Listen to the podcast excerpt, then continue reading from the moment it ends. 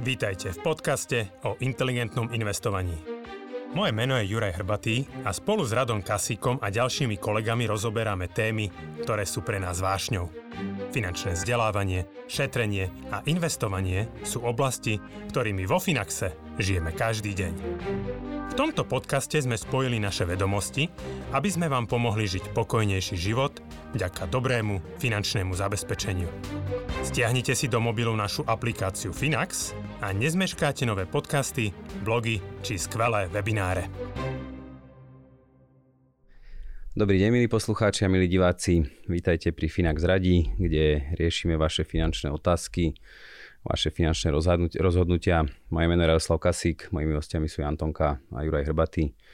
Vítajte páni. Dobrý deň. A nebudeme asi zdržovať, môžeme, môžeme sa hneď pustiť do prvej otázky.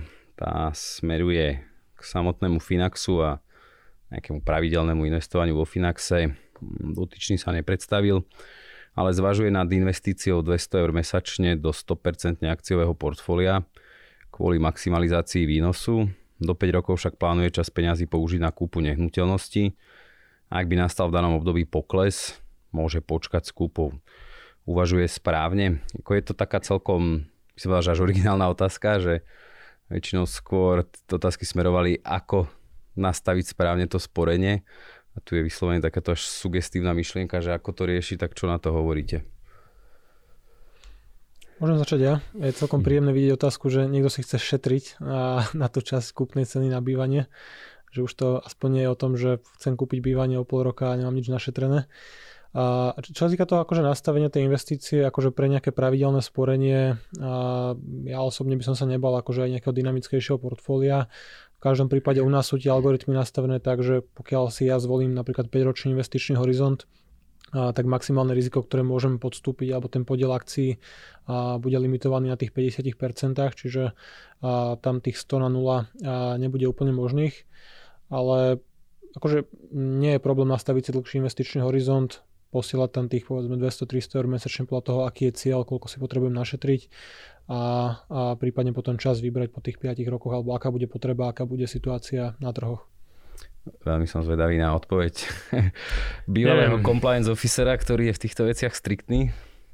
Neviem, eh, presne, ako nemám pocit, že je to úplne ako keby, že tá homba za tým výnosom je úplne to, to, ten taký ten svetý grál, hej, uh, toho, hej, že podľa mňa ako škoda, že sa neprestavil, nemôžem ho ani osloviť nejakým spôsobom menom, ale neviem, ja by som to ako keby nevidel nejak tak akože ultra, ultra dynamicky, hej, že ako kľudne, ja stále hovorím, že proste aj tých 80 na 20 eh, alebo 70 na 30 je veľmi dobrý uh, investičný, alebo teda to, to investičná stratégia alebo priemerané riziko. Priemerné riziko vo Finaxe sa niekde pohybuje okolo 75 na 25, je to na akcia, akcie voči dlhopisom. Takže asi by som ja ako keby nepovažoval to 100% akciové portfólio za svetý grál. Treba povedať, že je síce pravda, že v čase poklesoch uh, na burze častokrát aj, pri takých tých ekonomických poklesoch na burze, keď neberem, že pandemický pokles, častokrát vlastne klesajú potom aj ceny nehnuteľnosti, ale tam ako keby je to také a, troška opozdené, že keby, že tie akcie klesnú okamžite. Častokrát tie nehnuteľnosti, napríklad, jak sme videli v roku 2008, že v podstate dno na, ne, na akciách bolo marec 2009, ale no na nehnuteľnostiach, neviem, ja si myslím, že bolo až tak niekedy 2010-2011, takže v čase, kedy už ako, tie burzy relatívne pekne rástli. Takže ono v zásade možno ani, tá, ani tá stratégia nemusí byť pre toho anonima až taká zlá, ale ako hovorím, ja nie som úplne zastanca ako keby 100% e, alebo maximalizovania rizika za účelom maximálnych výnosov. Hej. Pozri sa, ja poznám ľudia, ktorí v takomto horizonte skúšajú našetriť tú, tú časť vlastných zdrojov na kúpu nehnuteľností v kryptomenách. Nie? nie tak dávno som sa stretol s jedným prípadom, kde teda minimálne kuchyňa by mala z toho ísť.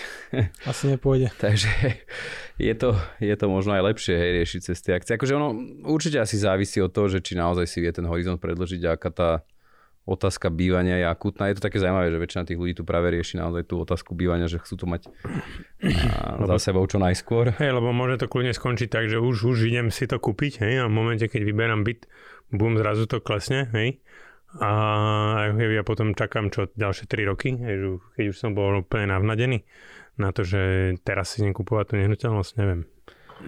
Ja by som možno ešte dodal, že však my sa o tom s Michalom Vaculikom, vedúcim oddelenia Lidu, nás často bavíme, že či práve tá pandémia a ten nejaký dopad tej pandémie, že to bol taký rýchly, rýchly pokras a rýchly návrat, až tak by som povedal, že nerozmaznali tých ľudí, že veľa ľudí si to zažilo mm. a mhm. sú takí zocelenejší, odvážnejší, ale ako to riziko patrí k tomu investovaniu, je to jeho nevoditeľná súčasť, je to vlastne cena za ten, za ten výnos, však to je úplne v poriadku.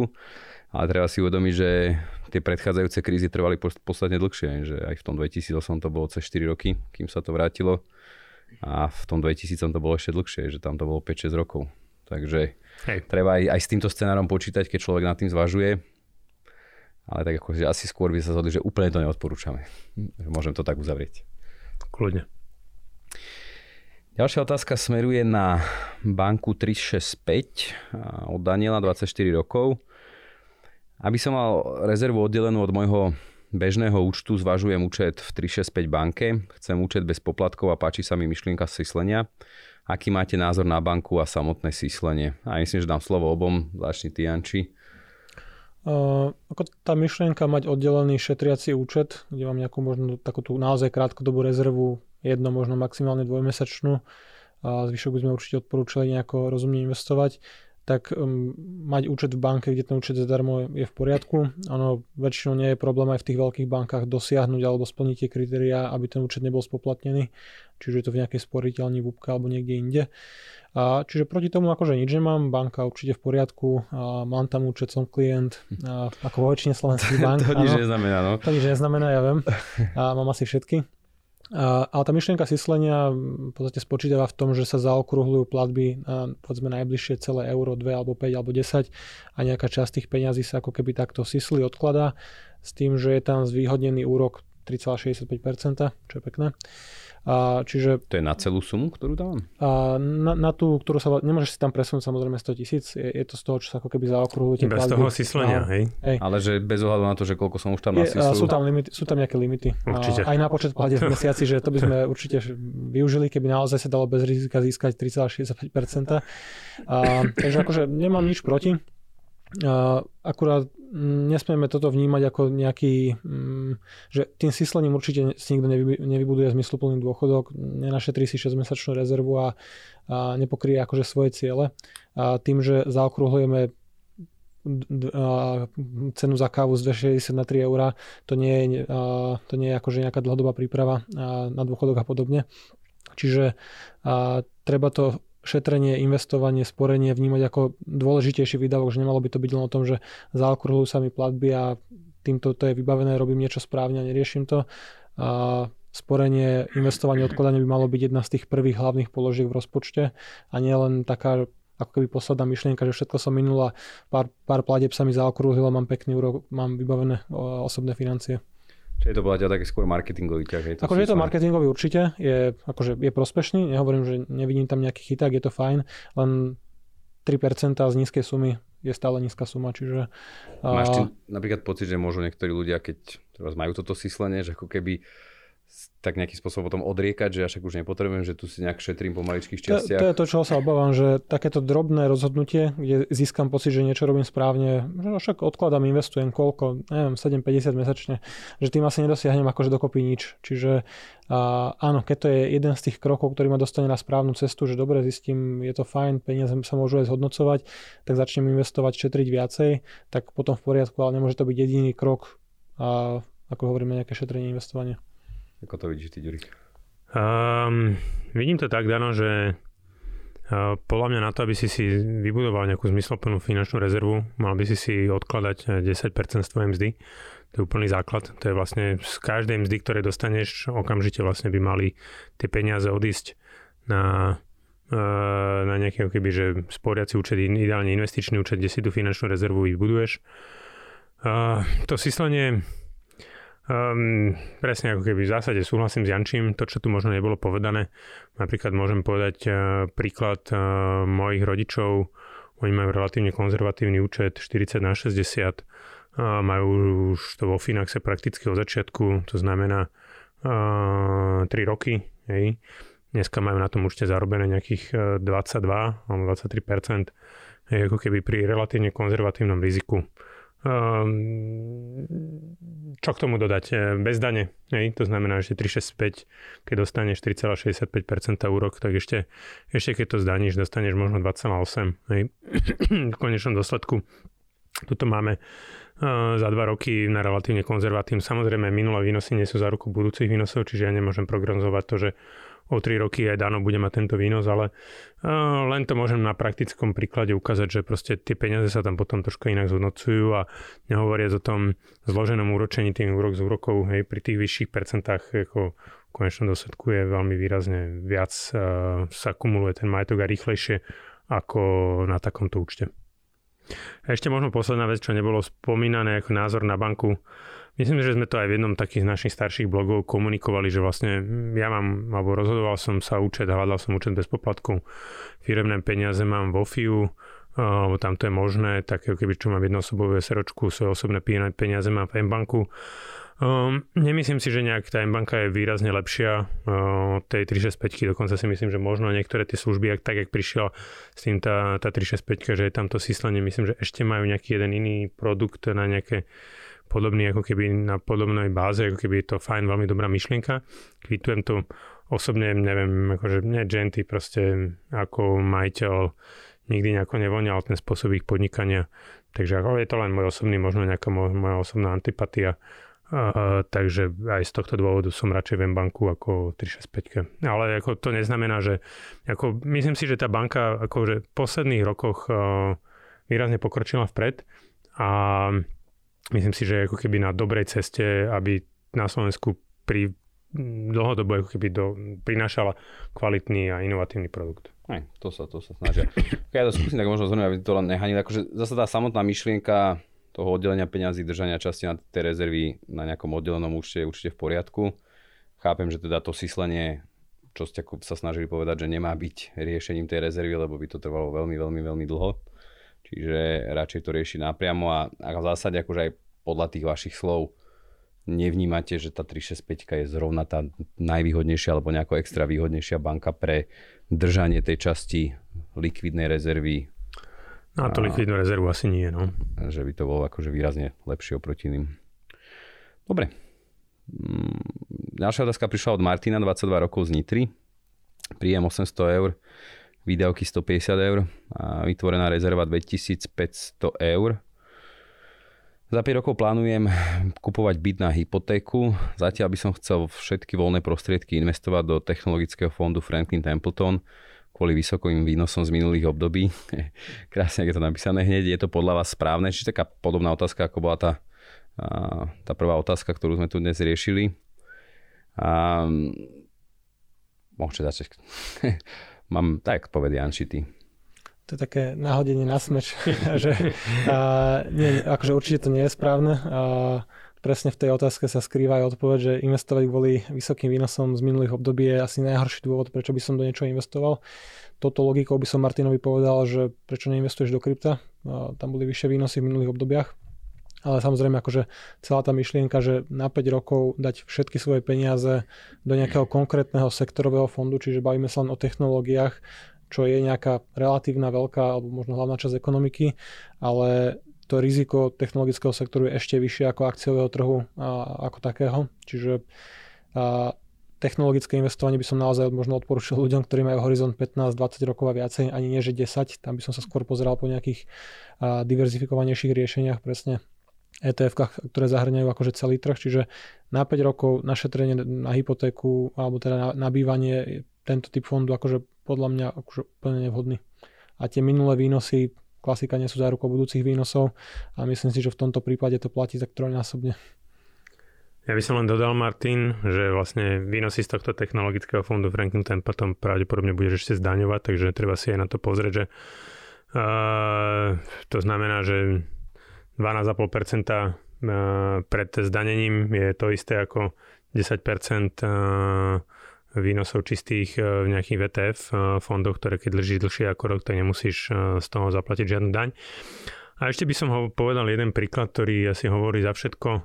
Nemusím ísť po ten príklad veľmi ďaleko, veľmi blízko v rodine. Môj brácho Dominik 90. koncom 90. rokov investoval všetky svoje zarobené peniaze do technologických fondov, ktoré potom stratili pri tej dotcom, dotcom bubble zhruba nejakých 80, alebo neviem, či dokonca až 90% hodnoty. A trvalo presne 10 rokov, kým sa ten fond vrátil vôbec ako keby na tú svoju hodnotu, alebo respektíve kým, keď, kým Dominik mal vôbec, akoby, že sa dostal v tej investície na, na nulu, a potom to teda zavrel aby, že, že teda, a v hlave, že teda nezaknihoval som stratu, ale myslím, že tá strata, ako keby, že ten, ten strata tých potenciálnych iných výnosov tam inflácia bola... Ušla zisky. Inflácia ušli zisk, bola obrovská, takže v konečnom dôsledku tú stratu zaknihoval veľkú a, a bolo to práve kvôli tomu, že tí manažéri, ktorí sa mu starali o tie peniaze, ho presvedčili na, do toho, aby že im vlastne investoval tie prostriedky do, týchto, do tohto technologického fondu a iba čisto do technologického fondu, čo bola veľká chyba. Presne tak, že tak ono to hrozí stále, že môže sa to stať pri takomto investovaní. Ja som veľmi rád, že si zdôraznil tie dane, lebo to ma tiež, tiež napadlo, že vlastne dneska existujú presne etf na, na tie indexy a myslím, že my to máme nejaký, že World Information Technology, ten benchmark, čo sa porovnávajú. Čiže tá výkonnosť je zhruba porovnateľná, môže mať niekedy silnejšie roky, ale potom zdanie nejako je tam víťaz len jeden jednoznačný. Takže keď to chcú už riešiť, tak asi takto. OK. A tu hlavne asi je cítiť, že tuto je možno tajná situácia ako tie dve otázky dozadu, že kde bol si ten človek vedomý toho, že môže posunúť ten horizont, odložiť tú kúpu nehnuteľnosti, ale tu, tu tak ani neznie. Hej. A tam to bolo len v podstate 100% akcie, aspoň trošku diverzifikovanejšie portfólio. Takže toto je ešte ďalší extrém. Otázku nám poslala aj Henrieta. Pozor, pani 71 rokov, nádhera. Wow. Nás počúvajú aj takíto ľudia má k dispozícii 30 tisíc eur voľnú hotovosť alebo voľné peniaze, vlastní nehnuteľnosť investičnú v hodnote 65 tisíc eur, dôchodok tisíc eur pokrýva všetky výdavky. Ako voľné prostriedky nechať pracovať a zvýšiť svoj štandard pri zachovaní investície pre deti? Čiže myslím si, že na toto máme jasnú odpoveď. Kto chce začať? Áno, máme jasnú odpoveď. Ehm, v podstate dneska keby... No, ale úplne jasné to není, lebo v podstate ten náš produkt, eh, ktorý máme, tá investičná alebo tá renta, eh, ktorá prináša vlastne z investovanej čiastky pravidelný výnos na mesačnej báze, vždycky automaticky čas portfólia odpredáme a pošleme ho klientovi, aby si tie výnosy dokázal užiť. Máme dokonca ten algoritmus náš vo Finaxe poradí tomu klientovi aj koľko by si mal vyberať, aby sa hodnota tej investície aj vlastne po započítaní inflácie keby zachovala pre budúce generácie. Takže vieme to takto nastaviť. Na druhej strane, pokiaľ s nami v podstate tá, toto portfólio je zatiaľ dostupné len pre klientov od 50 tisíc eur a viac. Je to kvôli tomu, že keď máme posielať e, klientovi mesačne nejaký keby, že výber, tak nech, nech to má aspoň nejaké keby, rozumné kontúry. Bavíme sa, že nech posielame aspoň 100, 200, 300 eur mesačne, aby to ako keby dávalo to aj tomu klientovi na tej druhej strane nejaký zmysel. Samozrejme dá sa, dá sa to aj ako keby investovať a vyberať potom vždycky raz za pol roka, raz, raz za rok, keby, že uskutočniť si ten výber aj, aj bez toho, aby nejakým spôsobom musel ten človek investovať e, minimálne tých 50 tisíc eur. E, ja si osobne myslím, že Uh, áno, že ak, ak deti, ako v podstate ja veľmi podobne som rozmýšľal aj s mojimi rodičmi, že ich príjmy, ich teda dôchodky pokrývajú tie, keby tie bežné výdavky a dohodli sme sa, že áno, že oni vlastne tie zvyšné peniaze by chceli práve minúť možno ešte na nejaké cestovanie, na nejaké, ako keby užiť si tú starobu, užiť si ten dôchodok. My konkrétne s Dominom nie sme, nemáme tú potrebu, aby naše deti, alebo teda my ako ich deti ešte sme niečo zdedili. A, takže myslím si, že je to fajn v prípade tej investičnej nehnuteľnosti. Ja, ja osobne možno by som skôr, možno cesta by ešte teda viedla k tomu, že a predať kľudne tie, predať e, tú investičnú nehnuteľnosť. A nech deti nemusia potom riešiť nejaké vysporiadanie tej nehnuteľnosti nejaké dedičské konanie. V podstate tým, že tá investičná nehnuteľnosť pravdepodobne už v tomto veku splatená dávno, že už nie je na tom, na tom hypotéka, tak sa, tak sa v podstate neoplatí, ale výrazne sa viac oplatí držať práve tie prostriedky investované Takže tam ten výnos, bavíme sa, že môže byť aj o 3-4% ročne vyšší ako na tej, na tej nehnuteľnosti. Takže v prípade, že by sa tá investičná nehnuteľnosť e, predala, môžeme povedať, že tam nejakých 95 e, tisíc a z toho už môže byť veľmi pekný dôchodok. Mm, bavíme sa, že možno nejaké 300 mesačne, aj pri tom, že sa, by sa zachovávala tá hodnota tých peňazí pre budúce generácie, by sa tam mohlo tvoriť, čo je mm, veľmi slušné prilepšenie 30% v podstate k súčasnému dôchodku. Presne tak, čiže ja, ja som akože, čo ma napadlo, bolo to, že možno predať tú nehnuteľnosť, ak ju nechce nechať deťom, alebo vnúčatám a tá kombinácia je super, že naozaj aj tým nastavením, že nie je akoby odkázaná aj na tie príjmy z toho majetku až na toľko, že je naozaj o prilepšenie, čiže nemusí ani tú výšku výberu akoby nastavovať nejakú vysokú, či tam s veľkou pravdepodobnosťou ešte môže tá hodnota investície naozaj rásť. Čiže no. toto, je, toto je taký vyslová, že možno ideálny cieľ všetkých ľudí, že takto nejak by to malo vyzerať. Áno, že... v zásade je to aj vec, ktorú ako keby Michal častokrát rieši pri svojich, ako keby Michal Vaculík z nášho elite oddelenia, ktorý to práve rieši so svojimi bonitnejšími klientami, že práve ako keby, že často, hej, Janči to tu aj niekoľkokrát spomínal, že práve pri tých splatených nehnuteľnostiach, hej, v tom staršom veku naozaj sa tá investícia neoplatí a, a tí bonitnejší klienti sa časom postupne chcú pozbavovať tých nehnuteľností, hej, toho majetku, ktorý ako keby by teoreticky pri tom dedení mohol mohli z toho vzniknúť nejaké keby, že problémy, ako sa to dedí a tak ďalej,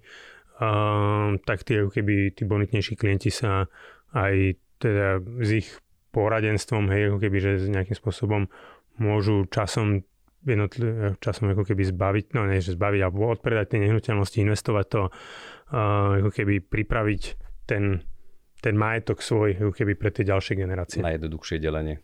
Hej. A že tam je druhá vec, že asi už takíto starší ľudia nemajú moc chuť a silu riešiť to. starať sa o tú nehnuteľnosť a riešiť tých podnajomníkov, nejakú údržbu a podobne. OK, tak čas zasa vypršal. tak ja vám, ja vám pani ďakujem opäť za vaše rady, aj za vaše názory. Ja si myslím, že určite veľmi zaujímavé, veľmi cenné.